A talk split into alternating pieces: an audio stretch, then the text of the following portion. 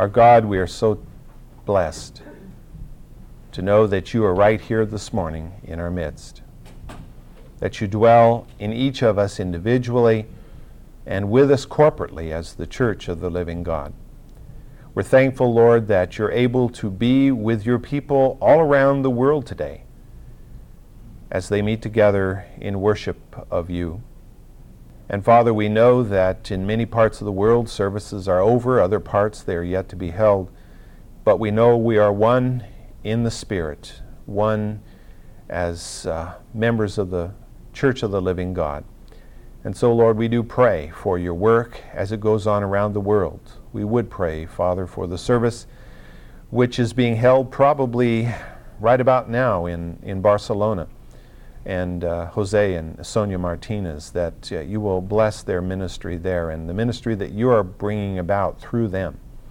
And we pray that work will grow and prosper and that lives will be touched. And we trust that that will be true wherever your name is being proclaimed this day. We pray for the service that is transpiring concurrently, that you will bless in the ministry there and throughout our Sunday school today. Lord, guide us in our study of your word. Teach us by the power of your Spirit, we ask in Jesus' name. Amen. If you'll turn to the 26th chapter of the book of Exodus, Exodus chapter 26.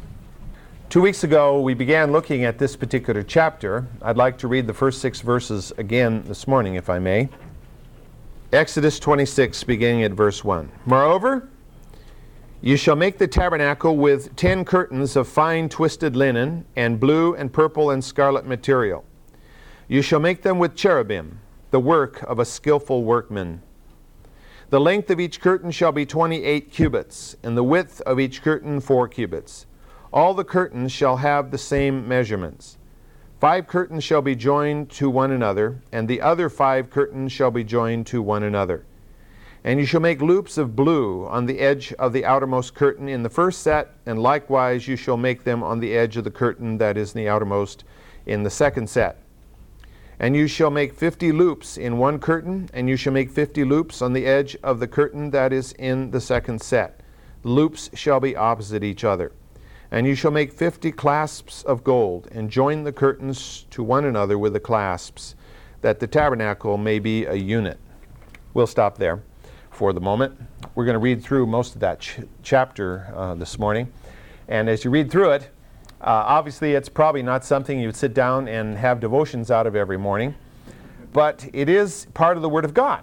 And God has given it to us not only because the Hebrews needed to have it at the time he was ministering through Moses, but that we need to know what God did in the past, because it does impact us today. All that God has done is part of a coherent program, a coherent process of bringing his church together, of building his church. And we have to avoid thinking of those things in the past as being, antiquated, antique, something that has no relevance to us today. But to realize that every part of the Scripture is relevant to us today, whether we understand it completely or not at any particular moment in our lives. God brings these things to our understanding more and more fully the longer we walk with him. Particularly if we study the Scripture. Of course, if we don't study the Scripture, then the problem remains. But as we study Scripture, more and more light is shown upon all of these teachings, and we begin to see how they fit together. From the information that is given in this particular chapter, concerning the size of the curtains and the wooden framework of which the tabernacle was made, I think it can be ascertained that the dimensions of the tabernacle were relatively small. Using conservative interpretation of the cubit, which is fairly common today, of 18 inches, we find that the tabernacle was approximately 30 cubits long, which would be about 45 feet, that it was 10 cubits wide, which would be about 15 feet, and 10 cubits high, again 15 feet. Now, obviously, as we think of those figures, and you compute it out, we're talking about a floor space of only 675 square feet. Now, most of us not to insult anybody today here, but most of us would find 675 square feet a pretty small space to live in. Most of us have houses that are probably at least 2 or 3 times that size if we possess a house, even apartments, what, 800 to 1,000, 1,200 square feet or more. So what we recognize from this, first of all, is that the tabernacle was not impressive for its size. It was a relatively small tent. It would be about the size of a single wide 45-foot long mobile home, you know, more or less. A little taller, of course, but that's about what it would approximate. Now, you can imagine, if the builders of the great temple complexes of Egypt, from which the Israelites had escaped, or Mesopotamia, had come out here to the desert and they had seen this tabernacle which the Israelis had built, they would have laughed at the Israelites. Ha ha! Look at this teeny little thing that you guys have built. You must have a very small God. Because in the human way of looking at things, the greater the God, the greater must be the physical attributes that are used to express worship of that God. Obviously, and you go back and look through the pages of history and you'll discover that the puny little gods, the secondary gods of history, had little shrines and little monuments. The big gods had big temple complexes that were built unto them. And so there was a kind of a relationship between the size and the power of the god and the size of the monument that was used to worship that particular god. But we're reminded of the words that Solomon spoke when he was dedicating the somewhat larger temple 400 years later, when he recognized that the entire heaven, the entire universe cannot contain God, let alone this dinky little temple that he was building. Now, I don't know if it's true of anybody here, but people have expressed the feeling that God is sometimes apparently arrogant. And they get that feeling from the fact that he requests or desires or demands praise. He desires worship. He desires credit for all the good things that happen. You know, from the passage in James, it says that every good and perfect gift comes down from the Father of lights. Every good and perfect gift comes from the Father of lights. I don't have any problem with that. In fact, it's obviously true. But many feel that that is an expression of the arrogance of God. In fact, I may have mentioned this before.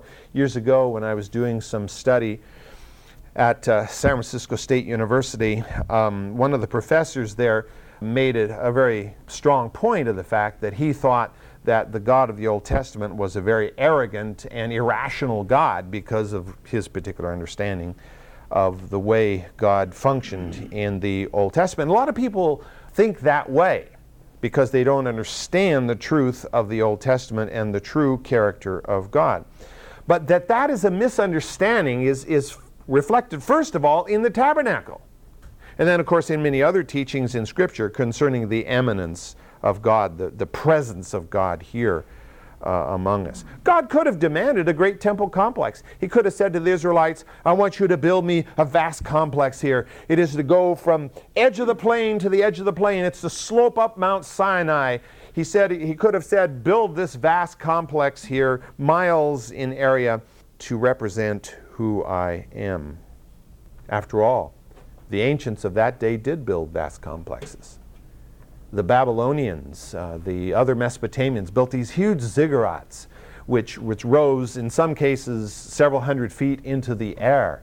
In fact, the ancient city of Babylon was visible for 50 miles away because of this great ziggurat that rose several hundred feet in the middle of the city out there on the plain. The Egyptians built vast temple complexes. We have been at Luxor on the Nile River, near what's called Karnak, and there is a new kingdom complex which was built more or less about the same time we're talking about here, which is huge. It covers hundreds of acres, big sacred pond, and these huge pylons that go 100 to 150 feet into the air, and big pillars that it takes half a dozen people to reach around, and all of this built to the gods of Egypt to reflect their power and their glory. If you've studied much of history, you know, for example, that the Mayas didn't just build single temples, they built whole cities that are sacred complexes. And they've been, of course, recently excavated from the jungles, and you go down and see Palenque or Chichen Itza or one of the others, and you have one temple on the other end, another temple to the other end, and everything in between. It's all a sacred precinct. And this whole thing could be a mile square or more. The famous Khmers in Cambodia built a huge city called Angkor. All that's remaining today is the specific temple complex called Angkor Wat. But it's considered to be the largest religious building standing in the world today. And it was just part of a sacred city that was built by these people to commemorate the Hindu gods that they worshipped. And so as you think about this, we recognize that if you are human and you think only from human terms, the greater is the temple complex, the greater must be the god. And that's the way people would have thought. But not so concerning the God that we know and the God that the Hebrews knew. Solomon's temple would be bigger than the tabernacle, and Herod's temple may have been even a little bit larger than Solomon's temple. But even they were dwarfed by temple complexes that were concurrent with them, those of the Greeks and the Romans. The whole Acropolis, which rises up in the middle of the city of Athens there, is a sacred precinct that is committed to the numerous gods, mostly Athena, but other gods too. And in the middle of it, the jewel is the Parthenon. Parthenon was built in the middle of the 5th century during the age of Pericles. And the Parthenon, I mean, we're looking at the tabernacle here, 675 square feet. The Parthenon covers 23,000 square feet. I mean, the building is 230 feet long by 100 feet wide, and it's 60 feet high. I mean, it's magnificent even in its ruins today. And that wasn't by any means the largest of the temples built by the Greeks and of the Romans, by the Romans. And so we can understand that it doesn't matter how big a temple you can make, it's never going to be big enough to honor the God that we know or the God that the Hebrews knew. The terms pride and arrogance really cannot be applied to our God.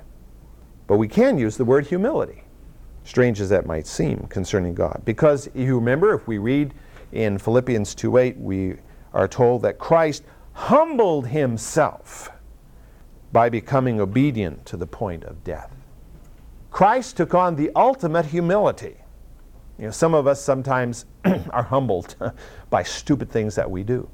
But Christ, the ultimate humility, coming down from the halls of heaven, the God of gods, the creator of the universe, as great as the universe is and beyond, came down and put himself in human flesh to be treated as we know he was treated for those 30 some odd years.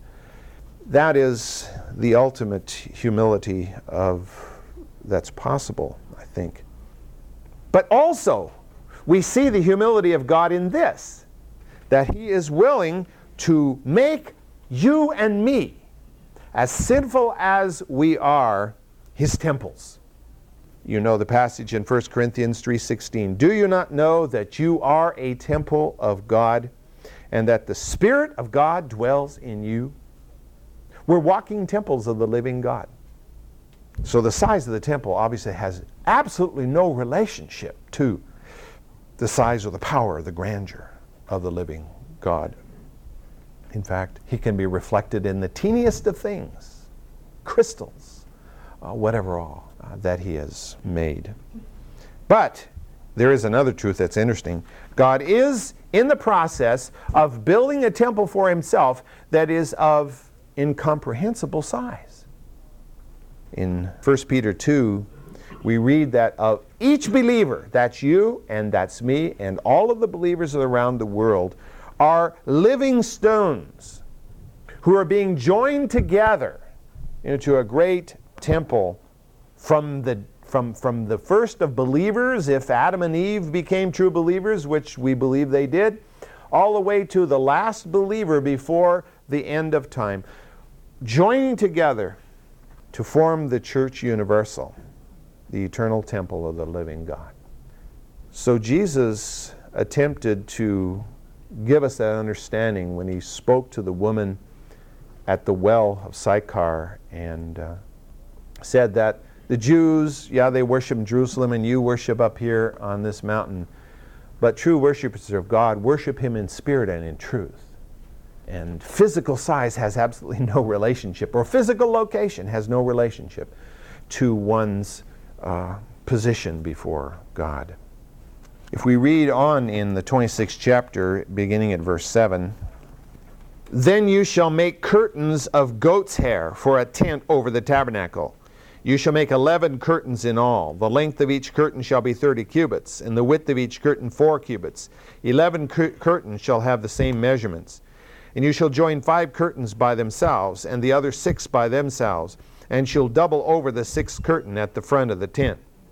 And you shall make 50 loops on the edge of the curtain that is outermost in the first set, and 50 loops on the edge of the curtain that is outermost on the second set. And you shall make 50 clasps of bronze, and you shall put the clasps into the loops and join the tent together, that it may be a unit. And the overlapping part that is left over in the curtains of the tent, the half curtain that is left over shall lap over at the back of the tabernacle. And the cubit on the one side and the cubit on the other side of what is left over in the length of the curtain of the tent shall lap over the edges of the tabernacle on one side and the other to cover it. And you shall make a covering for the tent of ram skin dyed red, and a covering of porpoise skins above." Now you may not be dramatically blessed by that particular passage of Scripture. But as we get back to a description specifically of the tabernacle here, we find that these first 14 verses of this particular chapter describe the 4 layers of material which covered the tabernacle. This framework had 4 layers of material that were placed over the top of it. The innermost was of fine linen, so it would have been probably white cream color material that was linked together, as you remember. We read in the first part of it, these 2 sheets were brought together with blue loops along the edge and gold clasps that brought these 2 big sheets together. And they were first placed over the tabernacle, so they would be on the inside. They would be on the inside of the tabernacle. And then they were, you remember, it said that they were to be embroidered in blue and purple and scarlet along the edges, and that they were to be embroidered with cherubim, and skilled workmen were to embroider these cherubim. We talked about that a few weeks back. How would they know what a cherubim looked like? If somebody said to you, "Draw a cherubim," what would you do? Most of us would draw this kind of a girlish-looking figure with wings or something, you know. And does that have anything to do with a cherubim or not? We don't know. But how would they know? Well, we haven't gotten to verse 30 yet, but let me just look at verse 30 here for a moment to jump ahead. "Then you shall erect the tabernacle according to its plan, which you have been shown in the mountain." To me, that verse says that in the 26th chapter, you don't have all the information that God gave to Moses on the mountain. God, in effect, gave Moses a blueprint and said, "This is how this thing is to be made." And God empowered the skilled craftsmen to do the job, because how would they know what to do? I mean, these guys were a bunch of slaves that came out of Egypt. They hadn't been trained for 100 years in gold working and embroidery and fine cloth weaving and all this stuff. God had to give them the ability to do the job. I think God's Spirit inspired them to know how. And God gave them the blueprint of what a cherubim would look like, at least as it ought to be embroidered and as it ought to be shaped on the Ark of the Covenant, with its wing, with the wings sweeping up over the top of the Ark. I don't think today we have any real accurate knowledge of what that would look like, because all of that's disappeared, long gone. And there were no photographers around, you know, taking pictures so that we could see. And so we have people attempting to replicate it as best they can. This linen inner curtain, you remember, was made in panels that were 6 feet wide and 42 feet long. And these 6-foot sections were sewn together, 5 of them, so that you had 30-foot by 42-foot hunk of linen. That's a lot of linen. And then 2 sheets like that, had these blue loops along the edge, and then these gold clasps were put in there to hold these two sheets together. Now why? Why bother? Why don't you just weave a whole thing 60 feet by 42 feet? Not weave it, but I mean, you know, sew it together. Well, I think there are some practical reasons. One of the practical reasons was if you do it in two sheets, it's more manageable and easier to carry. Remember, all these Levites have to haul this stuff around with them whenever they move the tabernacle. And I don't know how much a piece of linen would weigh that was 60 foot one way and 42 feet the other way. I mean, we're probably not talking about stuff that was as, you know, thin as paper. I think it's pretty good stuff, I think, fairly opaque. But I think there's another factor, and it's not spelled out here, but I was just thinking about this morning, working out all these dimensions, and it works out really beautifully. If you take that curtain and hang it as it was supposed to be hung over the tabernacle, which means that you begin at the front edge of the tabernacle with the leading edge of the curtain, and you bring it back over the tabernacle and drop it down through the back. 30 feet in from the front edge was where the Holy of Holies began. The final 15 feet was the Holy of Holies, and then the final 15 feet that dropped to the ground was the remaining 30 feet. So that these gold clasps and those blue loops would be right exactly the markers where they were to hang the curtain to separate the Holy of Holies. Never make a mistake as to where exactly it was to be placed, because it was built right into the curtain. Well, it doesn't say that here, but that's what it looks like to me as I figured this out. Now, the curtain, being 42 feet wide, would not quite reach the ground on the two sides, the north and south side of the tabernacle. There'd be a cubit lacking from reaching the ground on both sides. And probably that was, at least in part, to keep it from getting too dirty on the two edges. But the overlying materials that would be over top of that linen were larger. And so the scripture told us, as we read this morning, that it hung clear to the ground on all sides, that is, three of the sides. And so it would be covered from ground to peak all the way across the tabernacle. Now, this embroidered linen, which was on the inside, was covered by three other layers. The first one we read about here in this passage was goat's hair. Now, if you go to the Holy Land today, you will see lots of goat hair tents. The Bedouins over there still live in goat hair tents, and they're almost always black. And so this black felt-like layer was placed over the top of the linen. And then we're told that dyed or tanned ram skin was the next layer put over the felt. And then on the outside was put this porpoise or dugong layer of the Red Sea sea cow, as I mentioned before, which has a waterproof skin. And they still live in the Red Sea today. This was put on the outside. So here we're looking at a tabernacle which was sealed against the weather. I mean, it could pour. Not that it did much in the Sinai, but later on when they'd be transporting this thing into Canaan, it could pour and it's not going to get inside the tabernacle because it's completely sealed in there against the weather. But it's also very opaque. I mean, it would have been black as night when that curtains were dropped in the front inside of that tabernacle without any light, artificial light. Verse 15, "Then you shall make the boards for the tabernacle of acacia wood, standing upright. 10 cubits shall be the length of each board, and 1.5 cubits the width of each board. There shall be 2 tenons on each board, fitted to one another, and thus you shall do for all the boards of the tabernacle. And you shall make the boards for the tabernacle, 20 boards for the south side.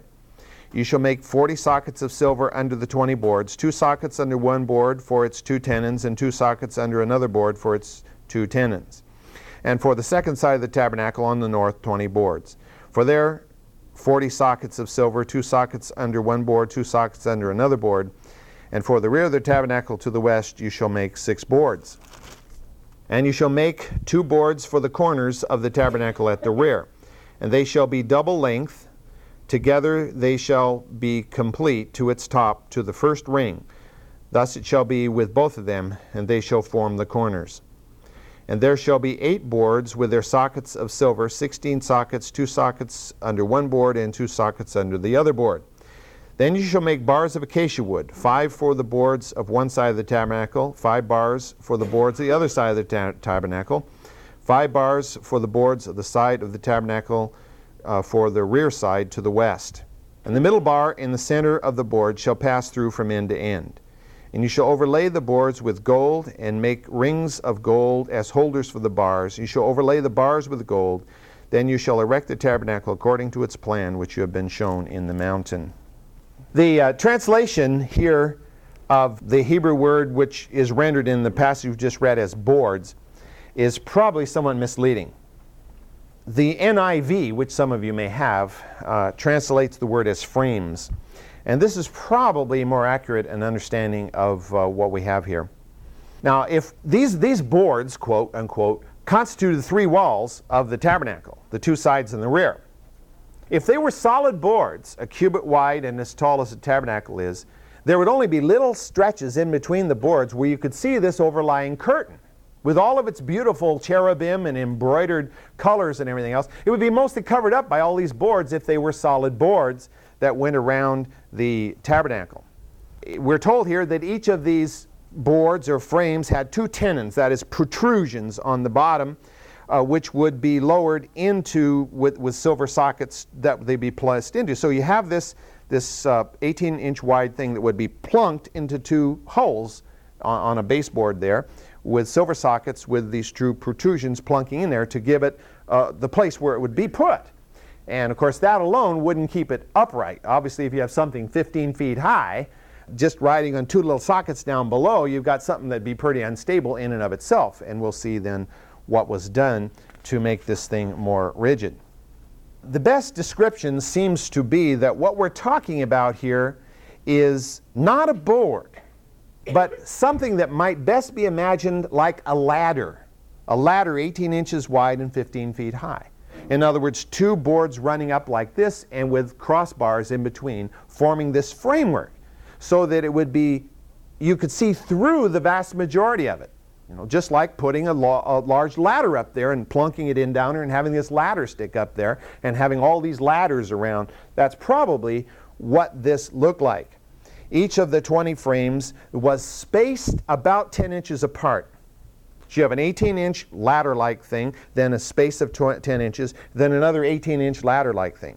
So what you would have is the ability to see the vast majority of the curtain. As it hung down the 2 sides and in the rear, you'd see more curtain than not, because the wood would only be blocking a very small amount of it instead of large, vast majority of it, which would have been true if these were solid boards. Besides, where would they get a solid board, 18 inches wide, 15 feet high, in the wilderness of Sinai? The acacia trees, out of which they made most of this stuff, some of them were tall enough to get long enough single pieces of wood, but not a wide board, because the trees just aren't that big.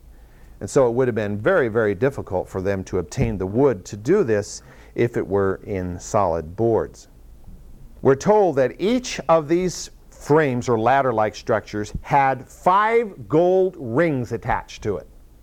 So somewhere in the width of it, possibly in the middle, would be 5 rings, one at the very top and then equally spaced down towards the bottom were these 5 gold rings on each one of these, on the inside of the tabernacle.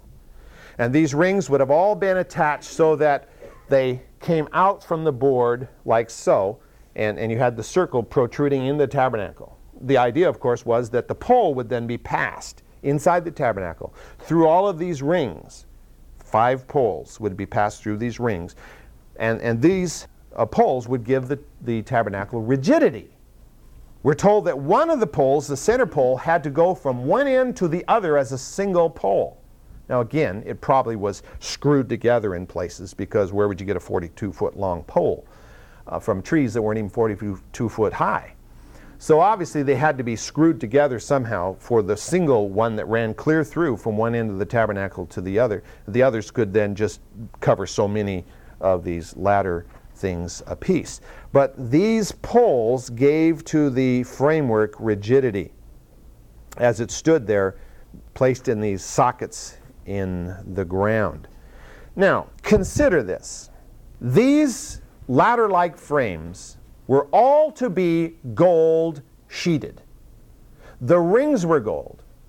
The poles of acacia wood, which passed through the rings, 5 bars from 15 foot up all the way down to, what, 3 foot above the ground or wherever the last pole was.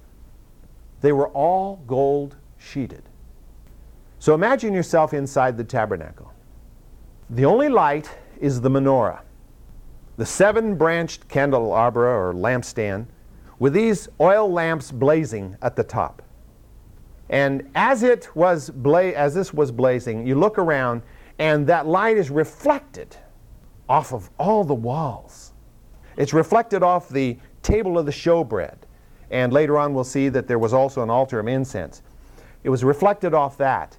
You had this golden glow bouncing off all the walls, and then in between was this linen sheet with these cherubim, and overhead this the cherubim features all embroidered in the top. I mean, the thing must have been a glorious sight. And who saw it? Was the congregation invited to come in and sit down and sing? No. Only the priests went inside the tabernacle. So the priests were the ones who were invited to come in and look at. It was small, but it was glorious. Gold reflecting from all sides, and the beautiful colors of the cherubim and the embroidery of the curtain all around. It would have been a delightful, sensuously delightful place to go. Verse 31. You shall make a veil of blue and purple and scarlet material and fine twisted linen, and it shall be made with cherubim, the work of a skillful workman. You shall hang it on 4 pillars of acacia overlain with gold, their hooks also being of gold, on 4 sockets of silver. And you shall hang up the veil under the clasps, and shall bring in the ark of the testimony there within the veil. And the veil shall serve for you as a partition between the holy place and the Holy of Holies. And you shall put the mercy seat on the ark of the testimony and in the Holy of Holies. And you shall set the table outside the veil, and the lampstand opposite the table, on the side of the tabernacle towards the south. You shall put the table on the north. And you shall make a screen for the doorway of the tent, of blue, purple, scarlet material, and fine twisted linen, the work of a weaver. And you shall make 5 pillars of acacia for the screen, and overlay them with gold, their hooks also being of gold, and shall cast 5 sockets of bronze for them. Again, where did they get all this bronze and gold? Where did they get all this material? Well, they got it from Egypt. Remember? They asked, each man asked his neighbor for gold and other precious things, and the Egyptian says, take it, just get out of here before we all die. And so they went out of Egypt, as God said, despoiling the land, and then their free will offering of that which they possessed was what was used to build this tabernacle. The rear third of this 45-foot long structure, the rear third, the final 15 feet, was veiled off, screened off as the Holy of Holies. It was 15 foot high, 15 foot deep, 15 foot wide. So it was a cubical area, 15 by 15 by 15, in which the Ark of the Covenant was to be placed. Now, as I mentioned to you before, the demarker of that would have been the point where the 2 overlying linen sheets were joined. And all those gold clasps, 50 of them, went along the edge of that. That would have been the marker of where to hang this veil. And gold-covered wooden posts were placed on the 2 sides to support the pole or whatever went across the top, from which the veil hung there in the middle or at the rear third of the Holy of Holies. The veil was to be made of fine linen, just as the covering of the tabernacle was, and it was to be emblazoned with cherubim, even as the overlaying covering had been. Right outside the veil, we're told, to the south, inside the holy place, not the Holy of Holies, was to be placed the menorah, and on the north side, the table of the showbread. And later on, we're going to discover that the golden ark of incense was placed just outside the veil, approximately central in the holy place. Now the entrance to this whole thing, the whole entrance to the tabernacle, was screened off by another veil or curtain which was hung, the same size as the inner veil, 15 by 15. This other veil hung at the entranceway to the tabernacle. And this particular veil was also to be made of the same material. It was to have blue, purple, and scarlet embroidery, but no cherubim are mentioned whatsoever. Which means that overall, the people of Israel, looking at the tabernacle, would not see the images of the cherubim, because none would be visible on the outside of the tabernacle. This curtain, the first one, through which the priests would pass to get inside the tabernacle, is referred to in Scripture as the first veil. And the inner veil, which separated the Holy of Holies from the Holy, is called the second veil. Turn, if you will, to Hebrews chapter 9. Verse 2, "For there was a tabernacle prepared, the outer one, in which were the lampstand and the table and the sacred bread. This is called the holy place. And behind the second veil there was a tabernacle which was called the Holy of Holies." Now if you just keep it open there for a minute to that 9th chapter. The priests would regularly pass through the first veil. That's how they got into the holy place, the outer two-thirds of the tabernacle. They had to go in there on a periodic basis to maintain the menorah, for one thing. I mean, the oil was constantly burning. They had to keep refurbishing the oil to keep the menorah burning. And weekly, they were to replace the showbread. The showbread was to be in there, and every week they were to put in new bread for the showbread. And then later we'll discover they also had to burn incense on the altar of incense. So these things had to be maintained on a regular basis. So the priests were passing through the first veil on a relatively regular basis. But the second veil separated sinful man from the very real presence of the Holy God. And the second veil could only be penetrated one time a year by one person, and that was the high priest.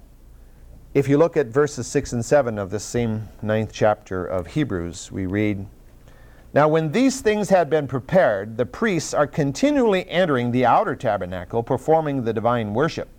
But into the second, only the high priest enters once a year, not without taking blood, which he offers for himself and for the sins of the people committed in ignorance." The second veil represented the fact that sinful man was separated from the holy God because of his sin. And the only way that veil could be penetrated was on the basis of atonement.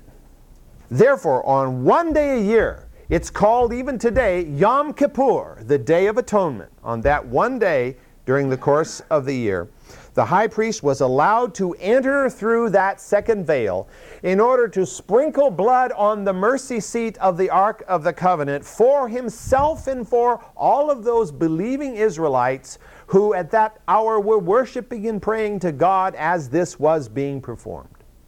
It was not a blanket salvation for everybody type thing. The high priest goes in there and sprinkles blood on it, and everybody called an Israelite was automatically forgiven of his sin. No. Just like today, just because we go to church doesn't make us a true believer. Those Israelites who believed in what God had said and what the priest was doing and were imploring God for mercy were the ones for whom that blood was sufficient for atonement from their sin. As we know, the second veil remained in place in the tabernacle, and it remained in place in the temple, Solomon's temple, and then later in the second temple. That veil remained in place until one event occurred. That, of course, was the moment that Jesus said, "It is finished," and gave up his spirit to God. At that moment, the Scripture tells us, that veil was ripped in half from top to bottom by God himself. And it's told in many places in the Gospel, but if we read in Mark chapter 15, verse 37, "And Jesus uttered a loud cry and breathed his last, and the veil of the temple was torn in two from top to bottom." And the tradition is that the veil of Herod's temple was as thick as a man's hand, that it was nearly 4 inches thick, which means there isn't a group of humans on earth that could have torn it. But God just split that thing from top to bottom at the moment that Christ breathed his last. The veil, of course, is very important for its symbolism. How did God manifest himself, or did he manifest himself in the Second Temple? Was God present in the Holy of Holies of Herod's temple as he had been in the tabernacle? We don't know that, because the Scripture does not talk about Herod's temple except to make reference to it in the Gospels. It was built before Christ was born. It was a renovation of Zerubbabel's temple, which the Scripture tells us was built back at the end of the 6th century before Christ. How did God manifest himself in the Holy of Holies of that particular temple? The last scriptural reference to the Ark of the Covenant is found in 2 Chronicles, and it refers to the days of Josiah. Now, Josiah lived from 640 to about 609 B.C., so in the 7th century before Christ. And that's the last time the Ark of the Covenant is mentioned in Scripture. It was apparently lost, taken, destroyed, hidden, whatever happened to it, during the final attack upon Jerusalem by Nebuchadnezzar II, which occurred in 587-586. And at that time, Solomon's temple was destroyed, and we assume the Ark was gone at that time. Now, we know the Ark was gone. Let me read a verse to you from Jeremiah 3:16. In Jeremiah 3, verse 16, it says, "And it shall be in those days, when you are multiplied and increased in the land, declares the Lord, they shall say no more, the Ark of the Covenant of the Lord.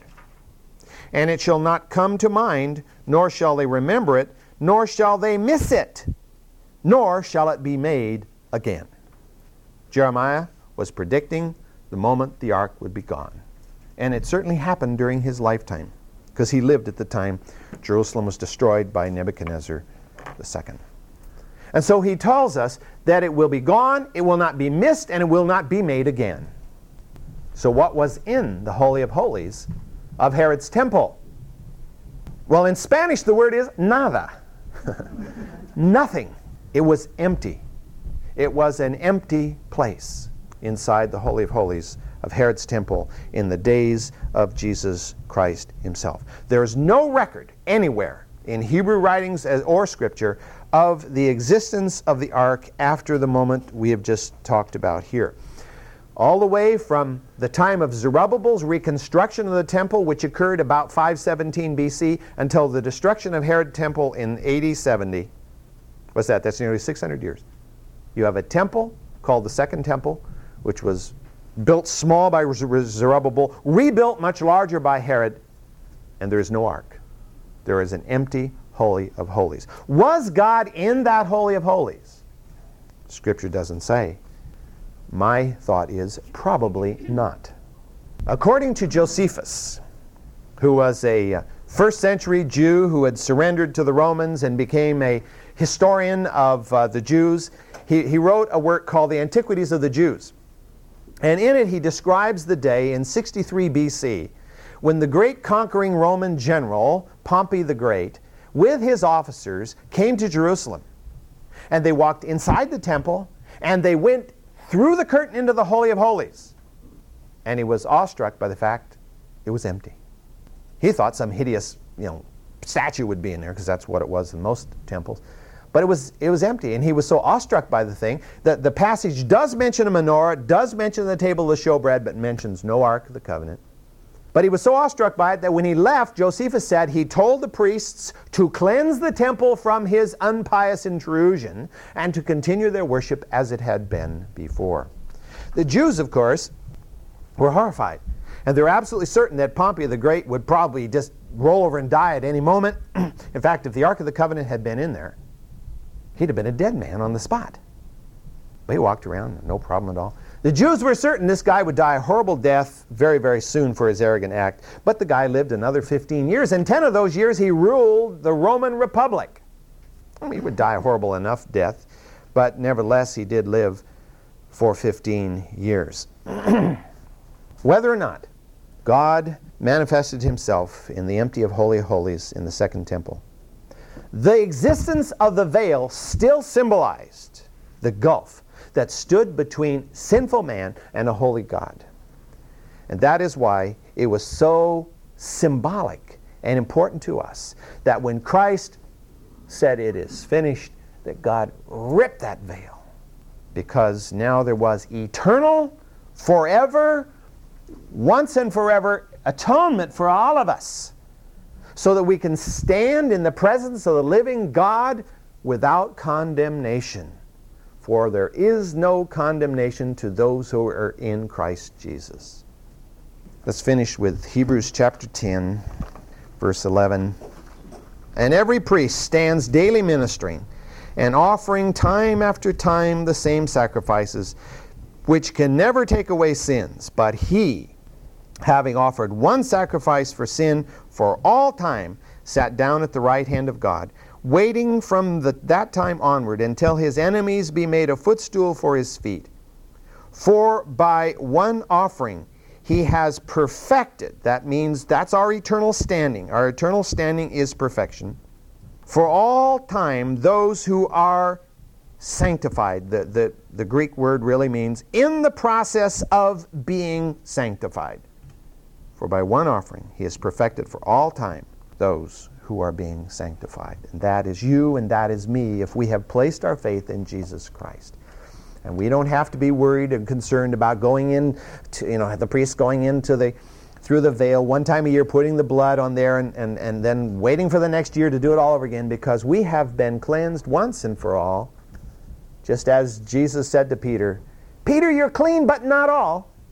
Just need your feet washed because of the daily grime that you've picked up that needs to be cleansed every day. But you are my child. You are a living stone being put together in this great eternal temple that God has created." How's it feel to be a living stone? Next week we'll look at the 27th chapter of Exodus.